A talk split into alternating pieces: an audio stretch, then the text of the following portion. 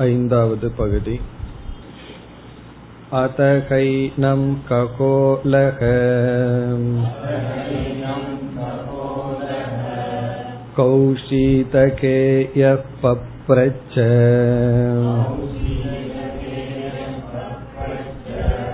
याज्ञवल्क्येति कोवाच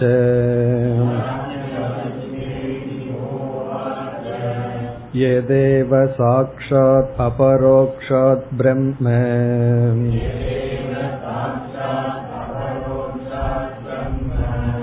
य आत्मा सर्वान्तरक तं मे व्याचक्ष्वेति एषत आत्मा सर्वान्तरक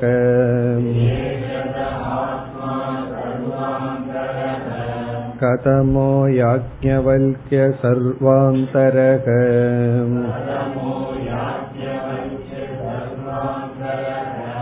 यो अशनाया पिपासे शोकं मोहम् जरां मृत्युमत्येते एतं वैतमात्मानम् विदित्वा ब्राह्मणाः पुत्रैषणायाश्च वित्तैषणायाश्च लोकैषणायाश्च व्युत्थाय अत भिक्षाचर्यं चरन्ति याह्येव पुत्रैषणा सा वित्तैषणा या वित्तैषणा सा लोकैषणा उभेह्येते येषणे एव भवतः तस्मात् ब्राह्मणः पाण्डित्यं निर्विद्य बाल्येन तिष्ठासे बाल्यं च पाण्डित्यं च निर्विद्य अथ मुनिः अमौनं च मौनं च निर्विद्य अथ ब्राह्मणः सब्राह्मणकेन स्यात् येन स्यात् तेन ईदृश एव अतोऽन्यतार्थम् ततोककोलक कौशीतकेय उपरराम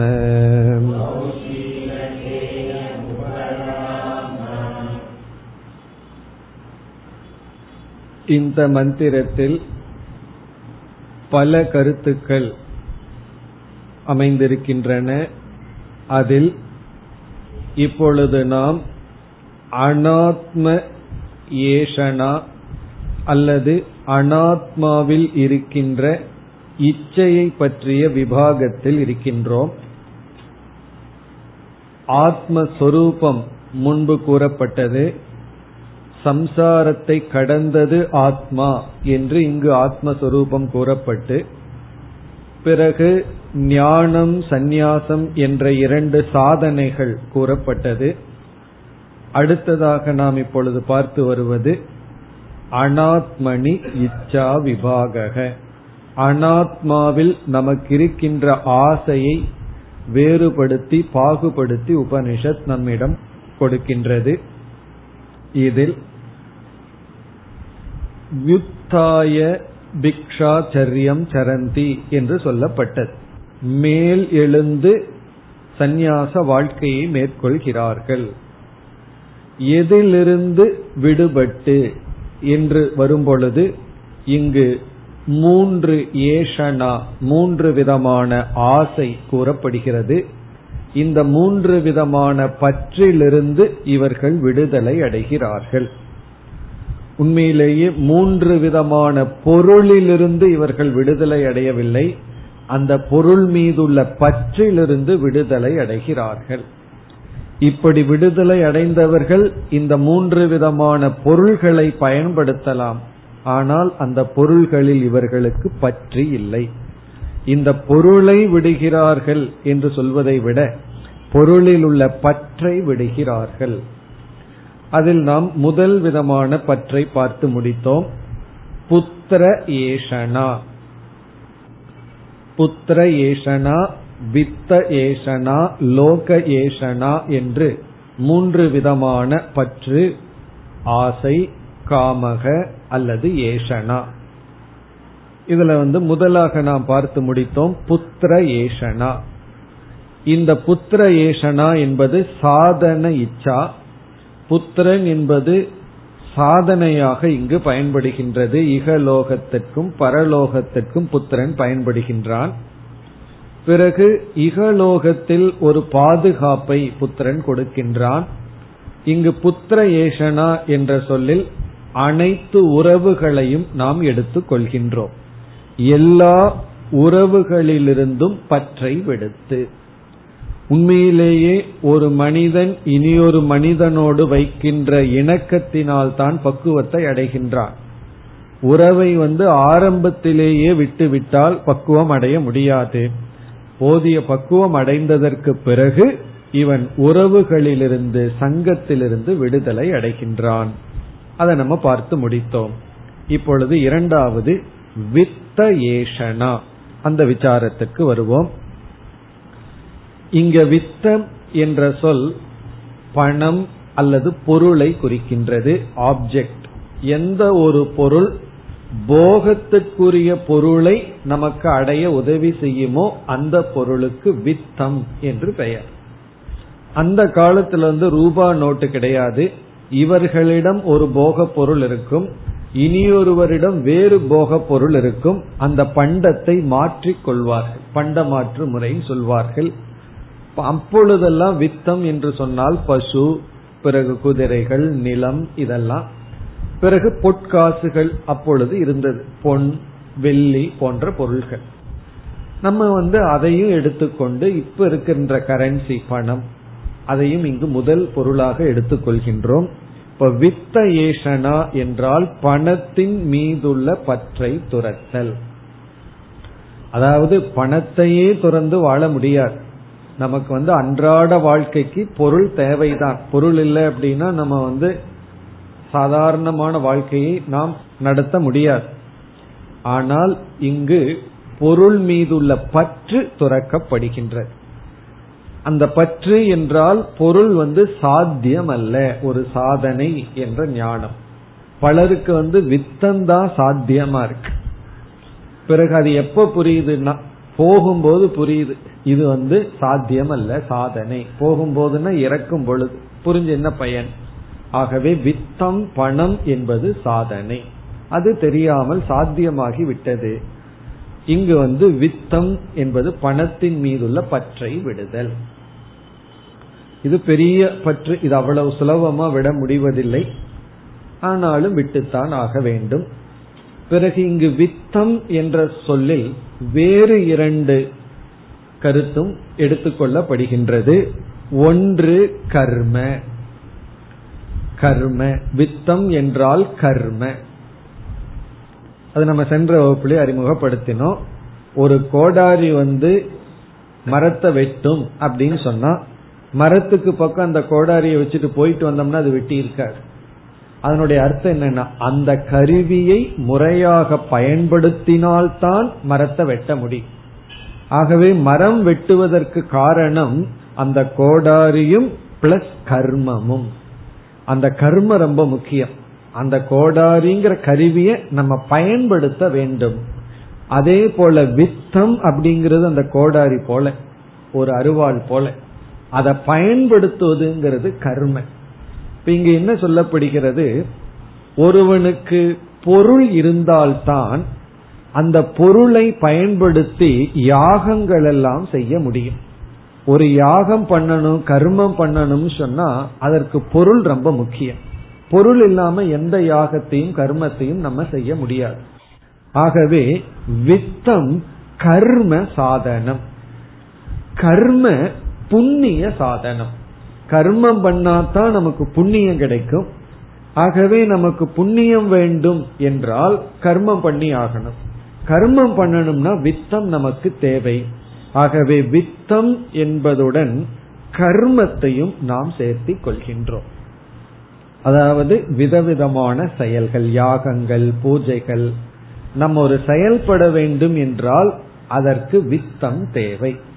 அதனாலதான் மகாசாலக என்று சொல்லும் பொழுது அதிக பெரிய மகாசாலையை யாகசாலையை வைத்திருப்பவர் சௌனகன்னு சொன்னா நம்ம என்ன புரிஞ்சுக்கிறோம்? அவர் வந்து செல்வந்தராக இருந்தார். அதனாலதான் பெரிய பெரிய யாகங்களை செய்து மன தூய்மையை அடைந்தார். அப்படி இங்கு வித்தம்ங்கிற சொல்லல வந்து கர்ம. இதுல இருந்து என்ன தெரிகிறது என்றால் நாம எதையாவது ஒரு போகத்தை சுகத்தை அடைய வேண்டும் என்றால் கர்ம முக்கியமான சாதனையாக இருக்கின்றது. யாகங்கள் பூஜைகள் போன்ற கர்மங்கள். இப்ப இதுல வித்தத்தை தியாகம் செய்ய வேண்டும் என்று சொல்வதிலிருந்து வித்தம்ங்கிற சொல்லுக்கு கர்ம என்ற பொருள் கொள்வதனால் கர்மத்தையும் விட வேண்டும். காரணம் என்ன? கர்ம சாத்தியமான போகத்தை விட வேண்டும். அந்த போகத்துக்கு சாதனையான கர்மமும் விடப்பட வேண்டும். அந்த கர்மத்திலிருந்தும் மேல் எழுந்து. இது வந்து வித்தத்துக்கான இரண்டாவது பொருள். வித்தத்தினுடைய முதல் பொருள் வந்து பணம். இரண்டாவது பொருள் கர்ம. மூன்றாவது பொருள் உபாசனம் அல்லது வித்யா. உபாசனம் அல்லது ஞானம் வித்யா. இது எப்படி என்றால் நம்ம வந்து முதல்ல வித்யாங்கிற அர்த்தத்தை எடுத்துக்குவோம். வித்யான ஞானம். இப்ப நமக்கு வந்து எவ்வளவு ஞானம் கிடைக்கிறது எதை பற்றிய ஞானத்தை அடைய முடியுங்கிறது வித்தமும் ஒரு முக்கிய காரணம் ஆகின்றது. எப்படி என்றால் இப்ப இன்றைய சூழ்நிலையில ஒருவன் வந்து பிளஸ் டூ வந்து ஓரளவுக்கு நல்ல மார்க்ல முடிக்கிறான். அவனுக்கு வந்து மெடிக்கல் சீட் கிடைக்கிறதும் என்ஜினியர் சீட் இப்படி பல விதமான பிரான்ச் ஆஃப் நாலேஜ் அவன் அடையலாம். ஆனால் அந்த காலத்தில எல்லாம் ஆர்வம் தான் முக்கியமான காரணமா இருந்தது. ஒருத்தனுக்கு இன்ட்ரெஸ்ட் இருந்ததுன்னா ஓரளவுக்கு முடியும். ஆனா இப்பொழுது எது முக்கிய காரணம்? எவ்வளவு தூரம் அவனுக்கு டொனேஷன் கொடுக்க முடியுமோ அதன் அடிப்படையில தான் அவனுடைய படிப்பே இருக்கு. இந்த நாலேஜுக்குனா இந்த அறிவுக்கு இவ்வளவு பணம் இந்த அறிவுக்கு இவ்வளவு பணம் அப்படின்னு வச்சிருக்கோம். ஆகவே ஒருவனுடைய அறிவுக்கு காரணம் பணம் தான் பணம் இல்லைன்னா படிக்க முடியவில்லை. இப்ப பணம் இருந்ததுன்னா யாராவது லோக்கல் கார்பரேஷன் ஸ்கூல்ல போய் குழந்தைய விடுவார்களா எல்லாம் நல்ல கான்வென்ட்ல எல்லாம் அது ஊட்டி கொடைக்கானல் போன்ற இடத்துல தான் கொண்டு போய் விடுவார். இப்பெல்லாம் அந்த மாதிரி சில ஸ்கூலினுடைய காஸ்ட் வந்து ரொம்ப அதிகமா இருக்கு. இப்ப இதுல இருந்து என்ன தெரிகிறது என்றால் நம்முடைய அறிவுக்கு பணம் மிக மிக முக்கிய காரணமாக இருக்கிறது. இப்ப எத்தனையோ குழந்தைகள் படிக்காமல் வேலை செய்யறதுக்கு காரணம் என்னன்னா பணம் இல்லை. பணம் இருந்துடுதுன்னு சொன்னா கண்டிப்பா எல்லா பெற்றோர்களும் குழந்தைகளை ஸ்கூலுக்கு அனுப்புவார்கள். இப்ப சைல்டு லேபர் ஏன் வந்ததுன்னா பணம் இன்மைதான் காரணம். ஆகவே பணம் ஞானத்துக்கு காரணம். பிறகு இந்த ஞானத்தின் அடிப்படையில தான் நம்ம இன்ப துன்பங்களை எல்லாம் அடைய முடிகின்றது. இன்பத்தை அதிகப்படுத்தி கொள்ள முடிகின்றது. ஆகவே வித்யா. வித்யாவும் ஒரு விதமான வித்தம். அதாவது செல்வம்ங்கிற சொல்லுக்கு எத்தனையோ அர்த்தம் இருக்கு. மழலை செல்வம் சொல்லுவோம். நம்ம குழந்தைகள் அது ஒரு விதமான செல்வம். சந்தானம் அது ஒரு லட்சுமி பிறகு வந்து நம்ம இடத்துல ஆரோக்கியம் இருந்தா நோயற்ற வாழ்வை குறைவற்ற செல்வம் அந்த ஆரோக்கியத்தையே செல்வம் என்று சொல்வோம். அந்த அர்த்தத்துல தான் இங்கு சொல்லப்படுகிறது. செல்வம் என்றால் வெறும் பணம் மட்டுமல்ல நம்முடைய ஆரோக்கியம் நம்முடைய அறிவு அறிவு செல்வம் என்று சொல்கின்றோம். அப்படி இவைகளெல்லாம் வித்தத்தினுடைய சாத்தியம். ஆகவே வித்யா. அடுத்தது வந்து உபாசனம். இங்க உபாசனம்ங்கிறது பணத்தினால வாங்கக்கூடியதுன்னு பொருள் சொல்லக்கூடாது. உபாசனமும் ஒரு விதமான சாதனை. போகத்தை அடைய எப்படி வித்தம் ஒரு சாதனையோ அப்படி உபாசனமும் ஒரு சாதனை. அதாவது நம்ம தியானம் செய்வது இன்பத்தை அடைய ஒரு சாதனை. எப்படி வந்து ராஜா வந்து வித்தத்தின் துணை கொண்டு மாளிகையில அனுபவிக்கின்றார்.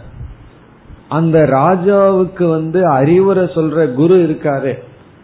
அவருக்கு என்ன இருக்குன்னா அவரும் அதே மாளிகையை அனுபவிக்கின்றார்.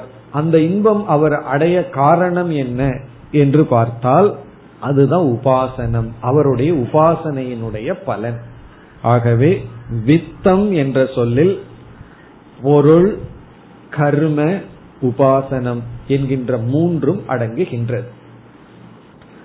அதனாலதான் நம்ம வந்து துறக்கும் பொழுது போகத்தை நமக்கு கொடுக்கின்ற தியானம் உபாசனை யோகம் அதையும் விட வேண்டும் என்று சொல்லப்படுகிறது. இந்த அஷ்டமகா சித்திகள்னு சொல்லி தியானம் செய்தால் சில சித்திகள் எல்லாம் நமக்கு கிடைக்கும் சில பவர் எல்லாம் கிடைக்கும்.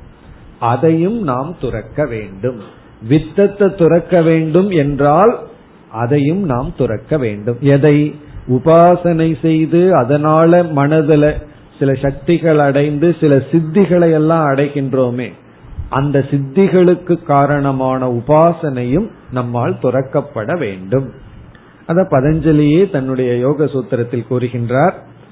பவ சமாதி பவ பிரத்யக உபாய பிரத்யகன்னு சமாதிய ரெண்டா பிரிச்சு உபாய பிரத்யமான சமாதியத்தான் நம்ம அடையணும் பவ பிரத்யமான சமாதியை விட வேண்டும்னு சொல்ற அதாவது வெறும் மனதை ஒருமுகப்படுத்தி அதனால சில சக்திகள் அடைஞ்சு போகத்தை கொடுக்கிற சமாதிகள் தியானத்தை விட வேண்டும். இதிலிருந்து வித்தம்ங்கிற சொல்லுக்கு பணம் கர்ம உபாசனம்னு பொருள் கொள்றோம். இப்ப இதிலிருந்து மேல் எழுதல்னு சொன்னா இந்த அனைத்து சாதனைகளையும் விட வேண்டும். அடுத்த கேள்வி இதெல்லாம் விட்டுட்டு என்னதான் பண்ணணும்? உடனே உபனிஷத் சொல்லும். இதெல்லாம் விட்டுட்டு நீ எதற்கு இதை விட போகின்றாய்? விட்டுட்டு நீ செய்ய வேண்டிய சாதனை என்ன? அது பிறகு நம்ம பார்க்க போகின்றோம்.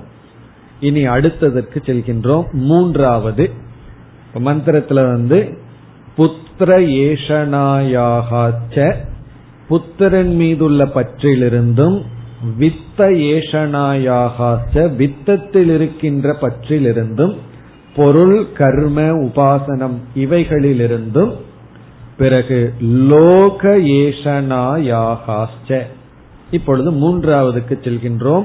லோக ஏஷனா இந்த லோக ஏஷனா என்பதை நாம் சாத்திய இச்சா என்று பிரிக்கின்றோம்.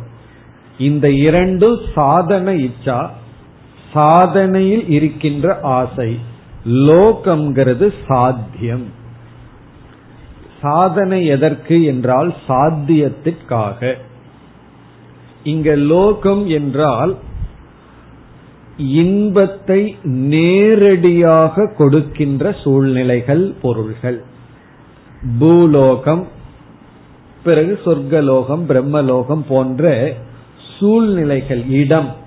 லோகம்னா அந்த ஸ்பாட் எதற்கு? அது நேரடியாக நமக்கு இன்பத்தை கொடுக்கின்றது. இப்ப வந்து வித்த ஏஷனம்னா பணம் அர்த்தம்.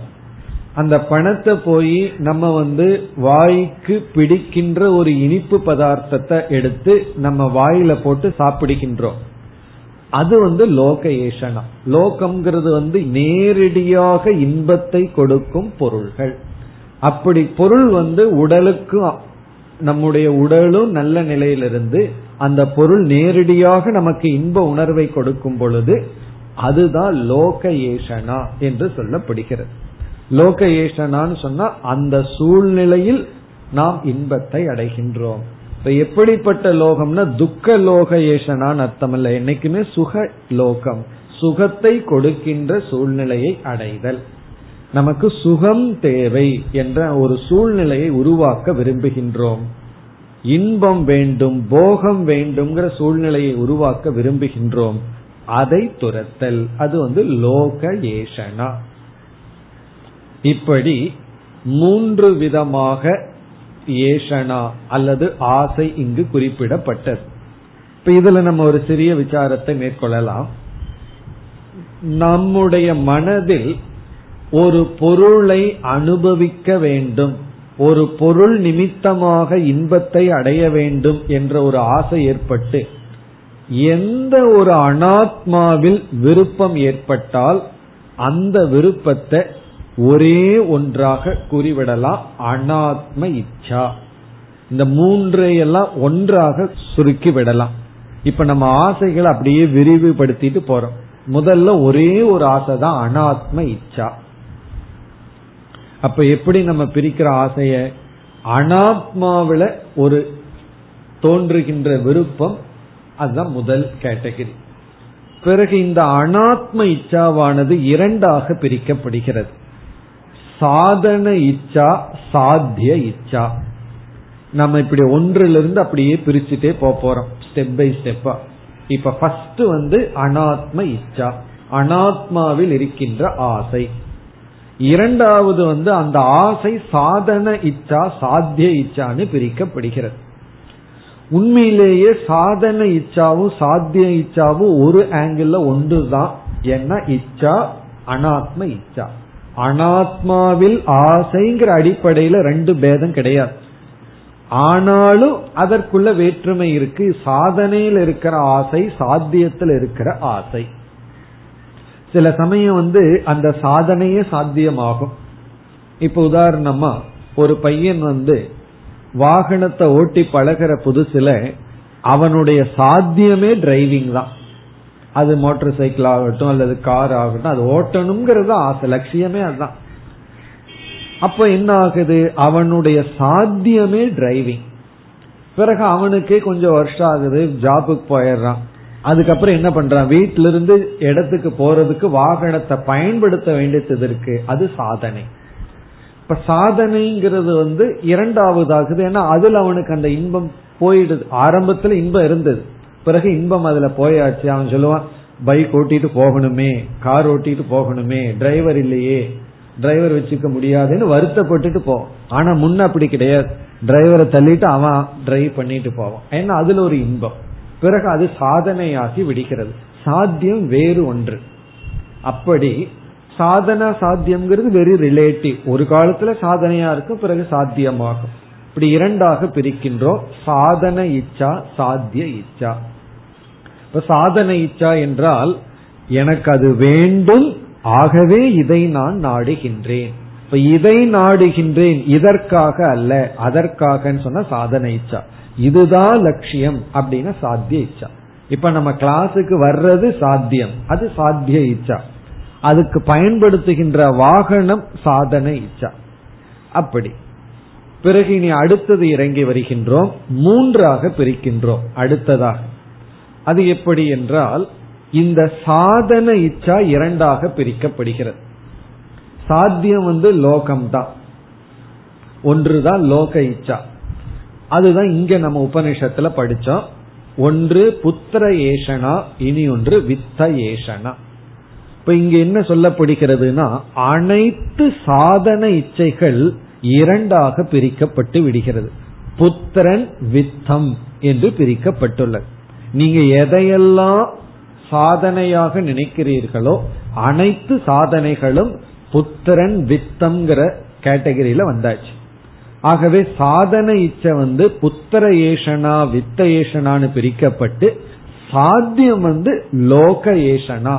அப்படி பார்த்தோம்னா இப்பொழுது மூன்று அப்படிங்கிற டிவிஷனுக்குள்ள வர்றோம். முதல்ல வந்து ஒன்றுன்னு பார்த்தோம். அனாத்மாவில் இருக்கிற இச்சை ஒன்று. இரண்டாவது சாதனம் சாத்தியம்னு பிரிச்சிடறோம். பிறகு சாதனையே இரண்டு சாதனையா பிரிச்சிடறோம். புத்திரன் வித்தம். இனி அடுத்தது நான்குன்னு வருவோம். நான்குங்கிறது வந்து சாத்தியத்தை ரெண்டா பிரிச்சிடறோம். சாதனை வந்து இந்த ரெண்டு தான். புத்திர ஏஷனா வித்த ஏஷனான்னு ரெண்டு சாதன ஏஷனா.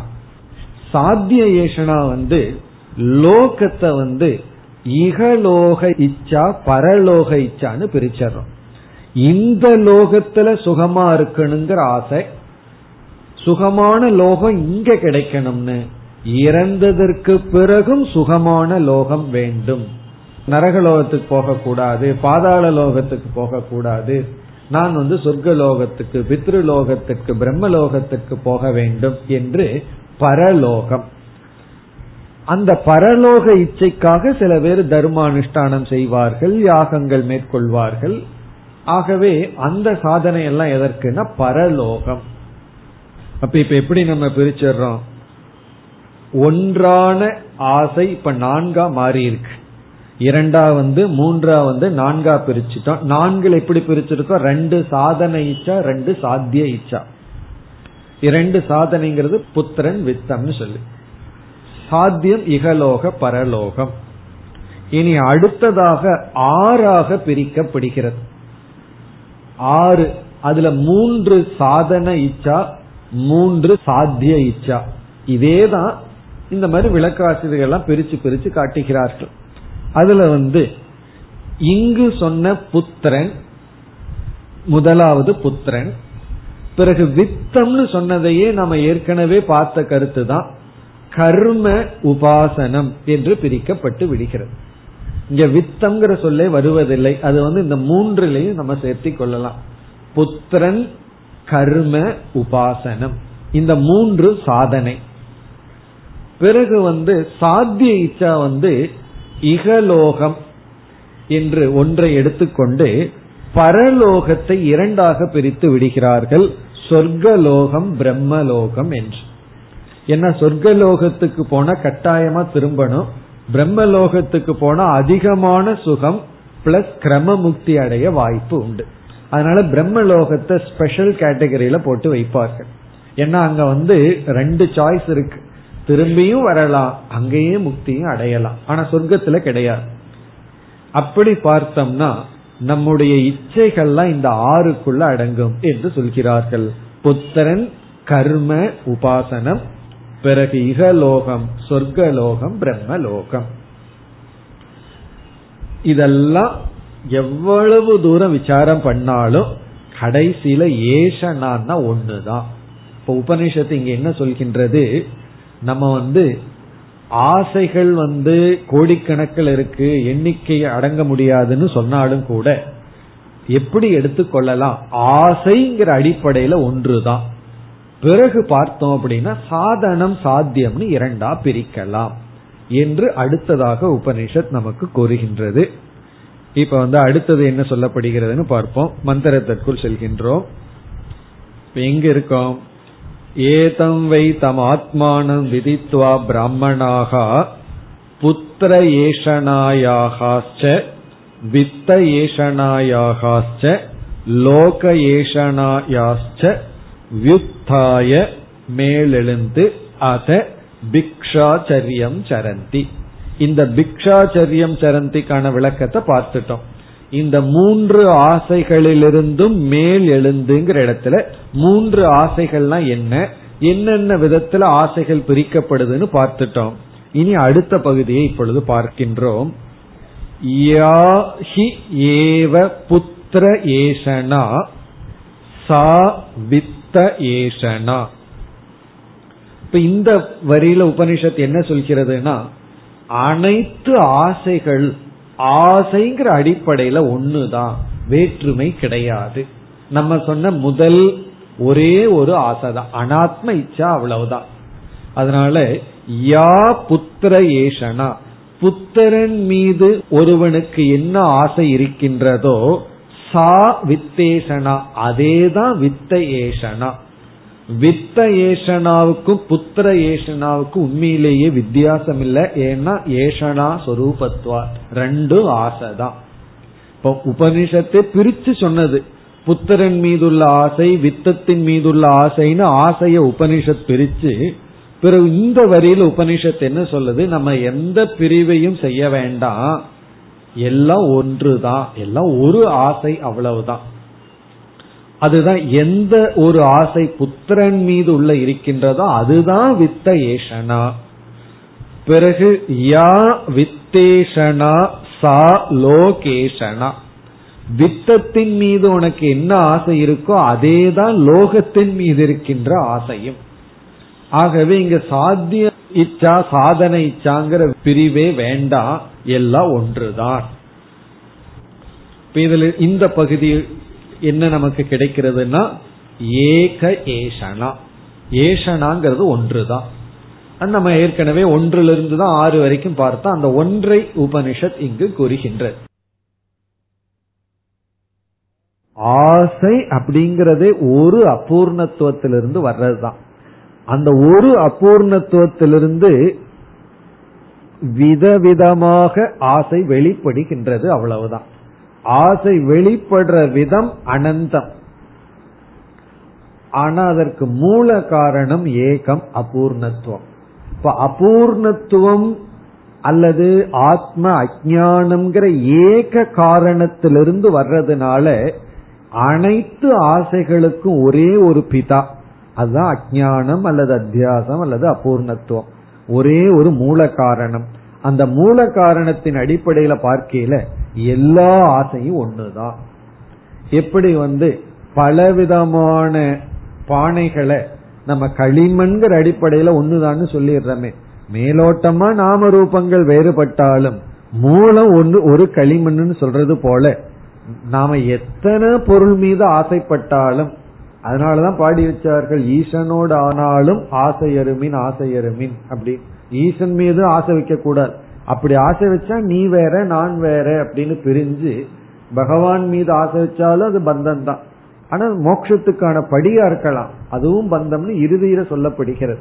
அந்த அடிப்படையில பார்க்கையில எல்லாம் ஒன்றுதான். இப்ப உபனிஷத்து வந்து ஆசைகளை எல்லாம் நீ பிரிச்சிட்டு இருக்க வேண்டிய அவசியம் இல்லை. யா புத்திரேஷனா சா வித்தேஷனா. புத்திரன் மீது உள்ள ஆசையும் பணத்தின் மீது உள்ள ஆசையும் ஒண்ணுதான். ஆனா லோக்கல் என்ன சொல்லுவாங்க தெரியுமோ? எனக்கு பணத்தின் மீது எல்லாம் ஆசை இல்ல உன் மீது தான் ஆசை அப்படின்னு சொல்லுவோம். ஓகே என்ன நீ பணத்தை தான் விரும்புற என்ன விரும்பல அப்படின்னு சில பேர் சொல்லுவார்கள். அதெல்லாம் ரைட் விவகாரத்துக்கு அது ரைட் பணத்தில் இருக்கிற ஆசையை விட மனுஷன் மேல வைக்கிற ஆசை பெட்டர் அது நல்லது விவகாரத்துக்குள்ள. ஆனா கொஞ்சம் வேதாந்தத்துல பார்த்தோம்னா ரெண்டும் ஒண்ணுதான். உனக்கு ஆசைன்னு ஒண்ணு இருக்கா? நீ சம்சாரத்துக்குள்ள இருக்கு. ஆனா பெட்டர் சம்சாரியா இருக்கு. அது கரெக்ட் அதனால வந்து இனிமேல் நான் யாரும் வேண்டாம் எல்லாம் ஒண்ணு தானே. பேசாம வந்து பணத்துல ஆசை வைக்கிறேன்னு சொல்லக்கூடாது.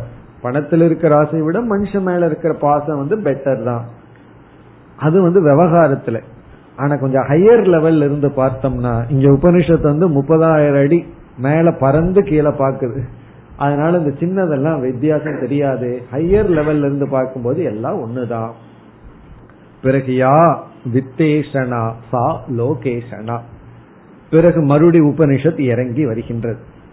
எப்படி இறங்கி வருதுன்னா சரி ஆசையை இரண்டா பிரிச்சிருவோம். சாதன இச்சா சாத்திய இச்சான்னு பிரிச்சிருவோமே. அதை கூறுகின்றது அடுத்த பகுதியில்.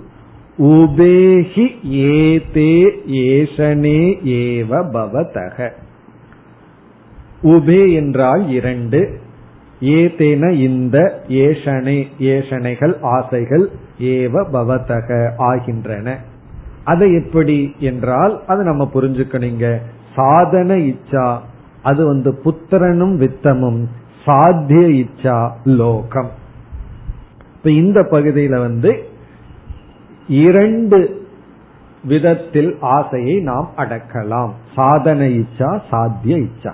உபனிஷத்துல வந்து எப்படி சொல்லப்பட்டிருக்குன்னா முதல்ல மூணு விதமான ஆசையை சொல்லி பிறகு எல்லாமே ஒன்றுதான்னு சொல்லி பிறகு அடுத்த படியில சாதன இச்சா சாத்திய இச்சா என்று பிரித்து விடலாம் என்று சொல்லி உள்ளது. உபேஹி ஏதே ஏஷனே ஏவ பவதக பவதகன இருக்கிறது.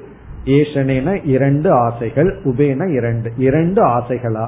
ஆசைகள் இரண்டாகவே இருக்கின்றது. இத்துடன் இந்த தலைப்பும் முடிவடைகின்றது. இந்த மந்திரத்துல பல கருத்துக்கள் ஒவ்வொரு தலைப்பா நம்ம விசாரம் பண்ணிட்டு வந்துள்ளோம். மிக முக்கியமான மந்திரம்னு சொன்னோம். இனி அடுத்ததும் மிக முக்கியமான பகுதிக்கு செல்கின்றோம். அடுத்த விசாரம் வந்து சிரவண மனன நிதித்தியாசன சுரூப விளக்கம். இத்தோடு ஆசையை பற்றிய விசாரம் சந்நியாசத்தை பற்றிய விசாரம் எல்லாம் முடிவடைந்து இனி அடுத்ததுக்கு வர்றோம். சிரவண மனன நிதித்தியாசன சுரூப விளக்கம். இனி நம்ம பார்க்க போற வாக்கியம் வந்து வேதாந்தத்துல மிக மிக பிரசித்தமான வாக்கியம். ரொம்ப ஃபேமஸ் சங்கரர் வந்து அடிக்கடி கோட் பண்ற ஒரு முக்கியமான வாக்கியம். அடுத்த வாக்கியத்தை டிரான்ஸ்லேஷனை பார்த்துட்டு பிறகு விளக்கத்திற்கு போவோம். தஸ்மாத் பிராமணக பாண்டித்யம் நிர்வித்ய பால்யேன திஷ்டாசேத் பால்யம் ச பாண்டித்யம் ச நிர்வித்ய அத முனிகி அமௌனம் ச மௌனம் ச நிர்வித்ய அத பிராமணக. இந்த பகுதி வரைக்கும் நம்ம பார்க்க போறோம். தஸ்மாத். ஆகவே தேர்போர் இங்க தஸ்மாத்ங்கிற வார்த்தைக்கு என்ன பொருள்? நமக்கு முன் வாழ்ந்த ரிஷிகள் மகான்கள் இந்த ஆசைகளிலிருந்து விடுபட்டு வந்த காரணத்தினால் நாமும் இந்த ஆசைகளிலிருந்து மேல் எழுந்து மேலெழுந்து பிறகு வந்து இந்த சாதனையில் ஈடுபட வேண்டும். எஸ்மாத் பூர்வே ஆச்சாரியாக தெக்தவந்தக எதனால் நமக்கு முன் வாழ்ந்தவர்கள் இந்த ஆசையிலிருந்து விடுதலை அடைந்தார்களோ அதனால் நாமும் விடுதலை அடைந்து அதாவது நமக்கு முன் வாழ்ந்து உயர்ந்து சென்றவர்கள் எப்படி வாழ்ந்தார்கள்ங்கிறது நமக்கு வந்து பாடம். ஆகவே இவர்கள் வந்து ஆசையிலிருந்து விடுபட்டவர்களாக இருந்தார்கள். ஆகவே அது நமக்கு மார்க்கம் ஆகின்றது நாமும் ஆசையிலிருந்து விடுதலை அடைய வேண்டும். சரி விடுதலை எல்லாம் நம்ம அடைஞ்சிட்டோம் அப்படின்னா என்னதான் பண்ணணும்? விடுதலை எல்லாம் அடைஞ்சு எல்லா கர்மமும் உபாசனையும் பணமும் உறவுகள் இதெல்லாம் தியாகம் பண்ணிட்டு என்னதான் பண்றது என்ன செய்ய வேண்டும்? அது இனி வர இருக்கின்றது. அதற்கு முன்னாடி ஒரு சொல் பிராமணக. பிராமணக என்றால் இந்த இடத்தில் சித்த சுத்தியை அடைந்தவர்கள்.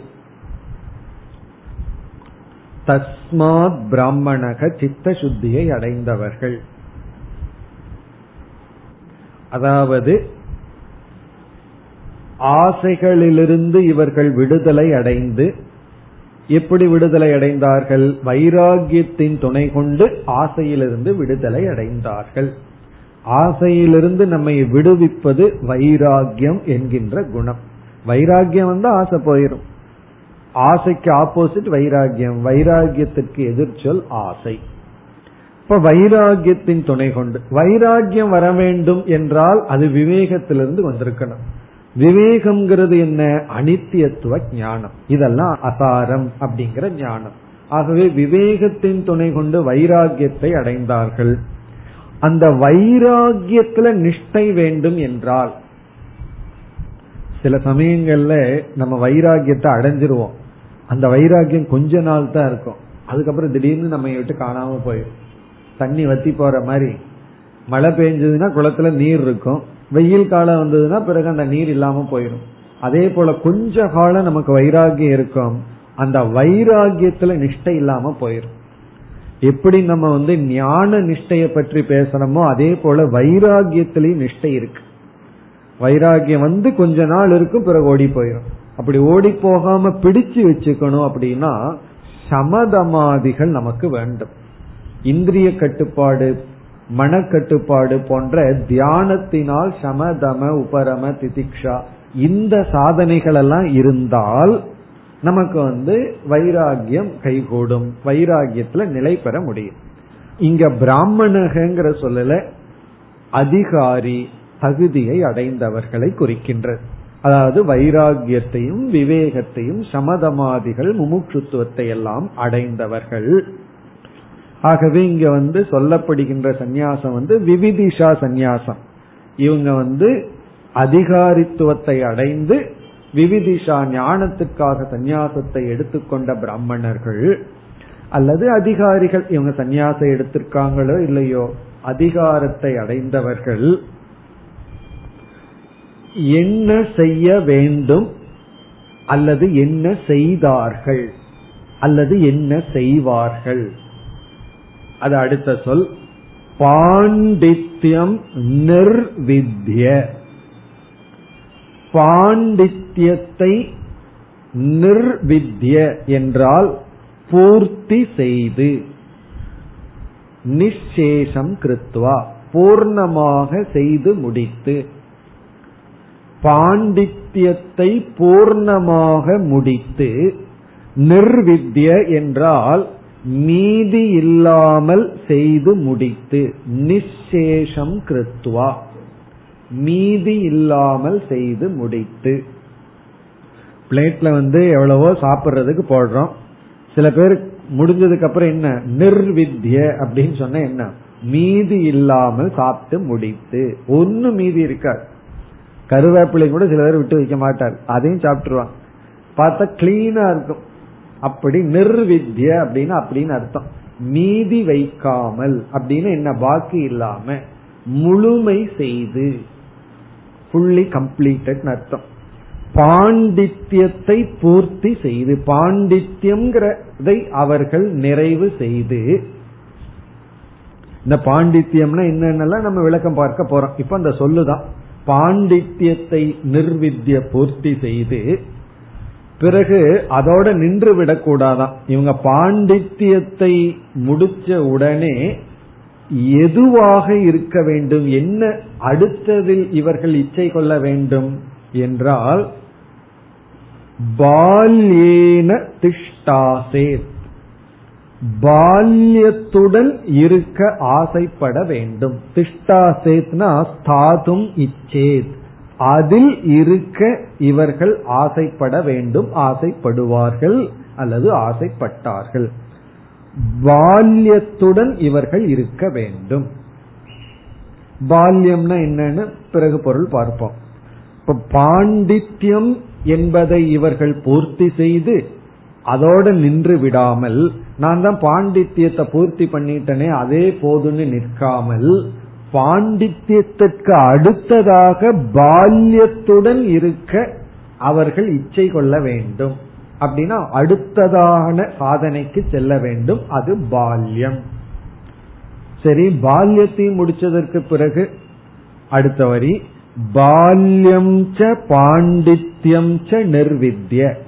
பால்யத்தையும் பாண்டித்யத்தையும் செய்து முடித்து இதுல இருந்து உங்களுக்கு ஒன்று தெரிஞ்சிருக்கும். வேகா பாண்டித்யம்ங்கிறது என்னமோ சாதனை பால்யம்ங்கிறது ஏதோ ஒரு சாதனை அவ்வளவுதான். பாண்டித்யம்ங்கிற ஒரு சாதனையை பூர்த்தி செய்து பால்யம்ங்கிற சாதனையில் இருக்க ஆசைப்பட வேண்டும். பிறகு பால்யம்ங்கிற சாதனையையும் பாண்டித்யம்ங்கிற சாதனையையும் நிர்வித்ய அத பிறகு அதோட நிக்க கூடாதான் இரண்டாவது சாதனை போதாது நிற்க கூடாது அத முனிகி. முனிகி பவேத். முனிவனாக இருக்க வேண்டும். அதக முனிகி. முனிகின முனிவனாக இருக்க வேண்டும்.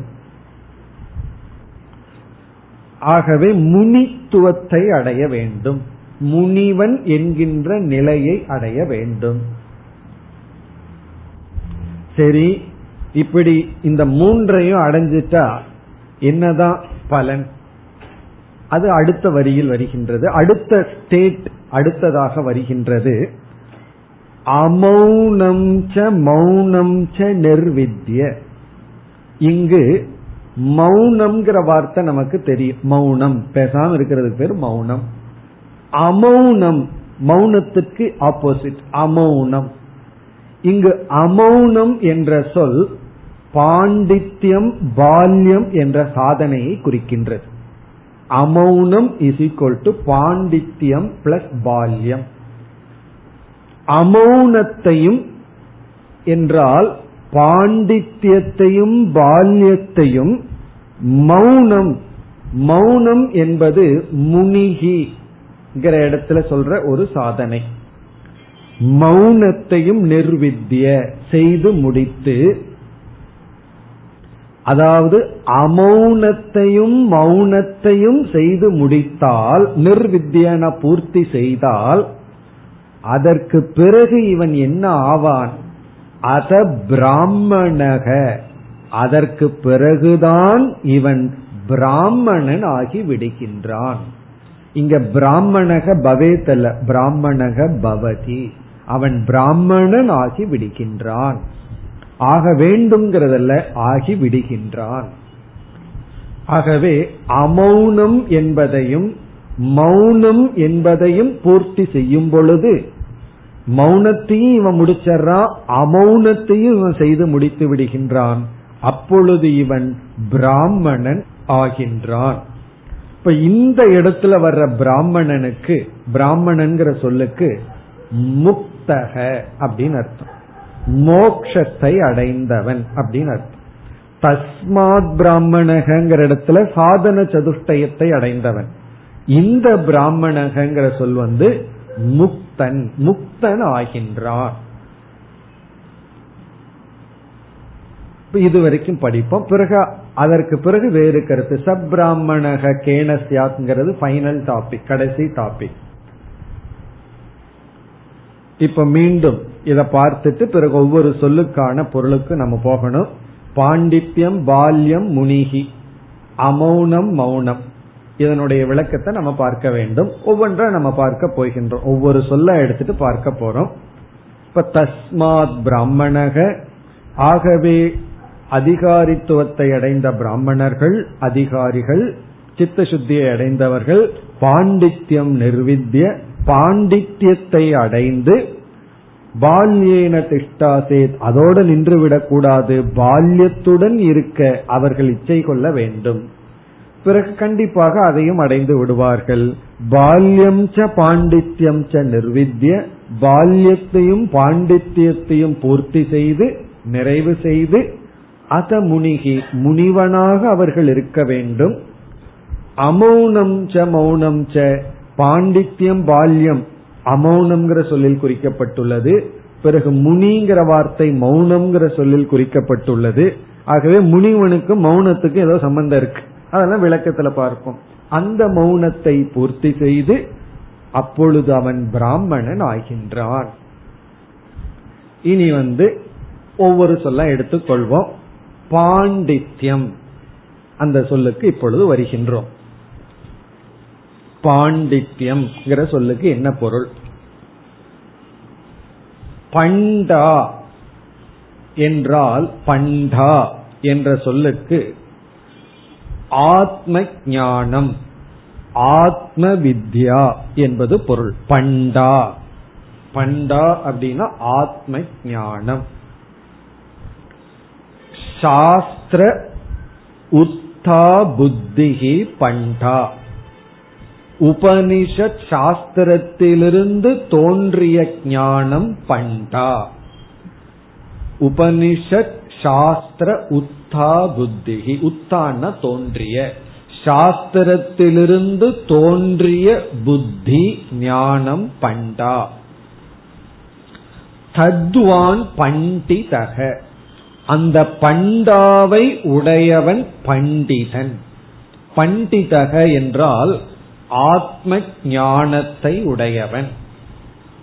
தமிழ்ல வந்து பண்டாரம்னு ஒரு சொல்ல எல்லாத்துக்கும் தெரியுமோ? அப்படின்னு என்ன அர்த்தம் தெரியுமோ? ரொம்ப அழகான வார்த்தை. அது ஏதோ ரொம்ப சீப்பா பயன்படுத்துவார்கள். அவன் பண்டாரம் வந்திருக்கான் அப்படின்னு சொல்லுவார்கள். பண்டாரம்ங்கிற வார்த்தை ரொம்ப அழகான வார்த்தை. பண்டாரம்னு சொன்னா ஞானத்தை உடையவன் ஆத்ம ஞானி ஆனா அவங்ககிட்ட அந்த ஞானம் இல்லாததுனாலதான் அவங்களுக்கு அந்த நிலை ஆகி போச்சு பண்டாரம் அப்படின்னு ஒரு மாதிரியான சொல்லா போச்சு. ஆனா பண்டான ஆத்ம ஞானம் இந்த ஆத்ம ஞான சாஸ்திரத்திலிருந்து தோன்றிய ஆத்ம ஞானம் அந்த ஆத்ம ஞானத்தை உடையவன் பண்டிதக. தஸ்ய கர்ம. அந்த பண்டிதனுடைய செயல். அதாவது இவன் பண்டிதன் ஆவதற்கு என்ன செய்தானோ அந்த செயலுக்கு பேரு பாண்டித்யம். இப்ப பாண்டித்யம் என்றால் பண்டிதன் மேற்கொண்ட செயல். பண்டிதேன கிருதம் கர்ம. இவன் பண்டிதன் ஆகிறதற்கு என்ன கர்மத்தை செய்தானோ அந்த கர்மம் பாண்டித்யம். பண்டிதேன கிருதம் கர்ம.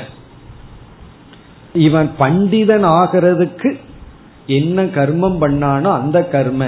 அது என்ன கர்ம என்றால் வேதாந்த வாக்கிய விசாரம். வேதாந்த வாக்கிய விசாரம்.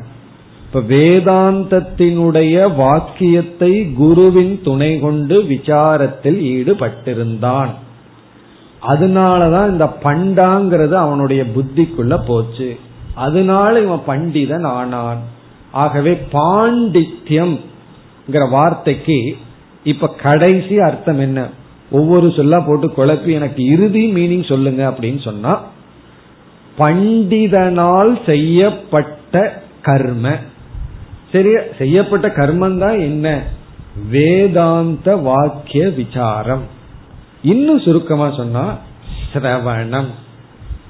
இந்த சிரவணம்ங்கிறத ஒன்ன பண்ணினதுனாலதான் பண்டாங்கிறது இவனுக்குள்ள போய் இவனுக்கு பண்டிதன்னு பேர் வந்தது பாண்டித்யம்ங்கிற சொல்லு பண்டிதனால் மேற்கொள்ளப்பட்ட கர்ம சாதனை அப்படின்னு அர்த்தம். அதான் பாண்டித்யம். இப்ப பாண்டித்யம் நிர்வித்ய என்றால் பண்டிதனால் மேற்கொள்ளப்பட்ட சாதனையை பூர்த்தி செய்து அப்படின்னு அர்த்தம். பாண்டித்யம் நிர்வித்தியன பண்டிதனால் மேற்கொள்ளப்பட்ட சாதனையை பூர்த்தி செய்து பண்டிதன் என்ன சாதனையை மேற்கொண்டான்? சாஸ்திரத்தை விசாரம் செய்தான். அந்த சாஸ்திர விசாரத்துக்கு பேர் தான் சிரவணம் ஆகவே நமக்கு என்ன அர்த்தம் கிடைக்குது? சிரவணம் சமாப்பிய அதான் ஏற்கனவே சொல்லிட்ட சிரவண மனன நிதித்தியாசனத்திற்கான விளக்கம் தான் இந்த பகுதி. அப்ப பாண்டித்யம் நிர்வித்ய அப்படின்னு சொன்னா சிரவணத்தை முடித்து. இந்த நிர்வித்யங்கிற வார்த்தை மிக முக்கியமான வார்த்தை. நானும் சிரவணத்தை முடிச்சிருக்கிறேனேனா அது நிர்வித்திய இல்லையே பூர்த்தி செய்யவில்லையே. பூர்த்தி செய்ய வேண்டும் அதுதான் ரொம்ப முக்கியம். சிரவணம் எல்லாம் செய்கிறார்கள் செய்துள்ளார்கள். ஆனால் சிரவணத்தினுடைய பூர்த்தி ரொம்ப முக்கியம். பல பேர் பல சாதனைகளை செய்கிறார்கள் ஆனால் முடிப்பதில்லை.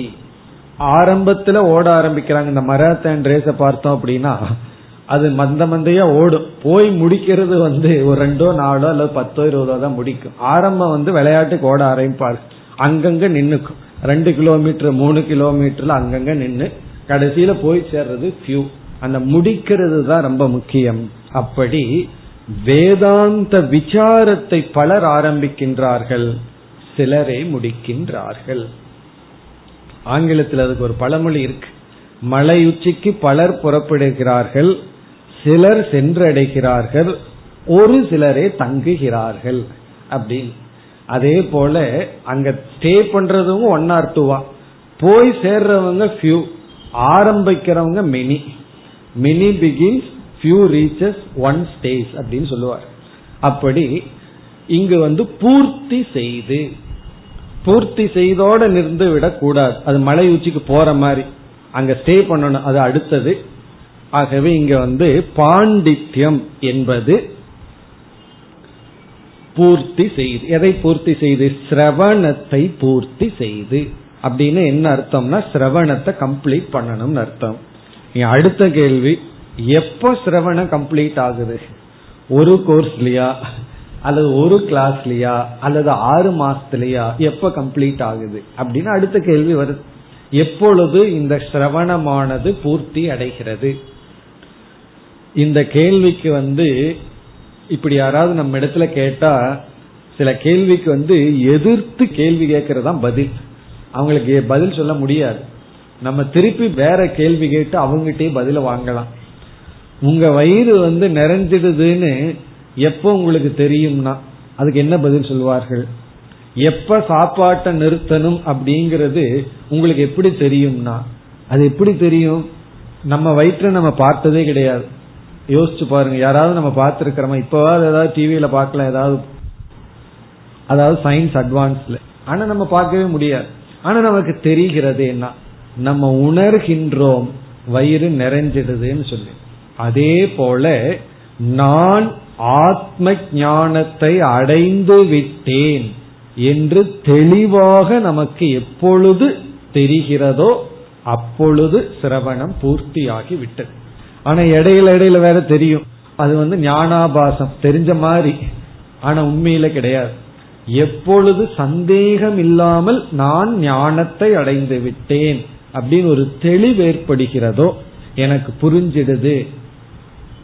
அது எப்படி தெரியுது? சரி அதுதான் எப்படி தெரியுதுன்னா அதுக்கு ஒரு அழகான பதில் இருக்கு. இப்படி நீ கேள்வி கேட்க மாட்டாய் அப்பொழுது.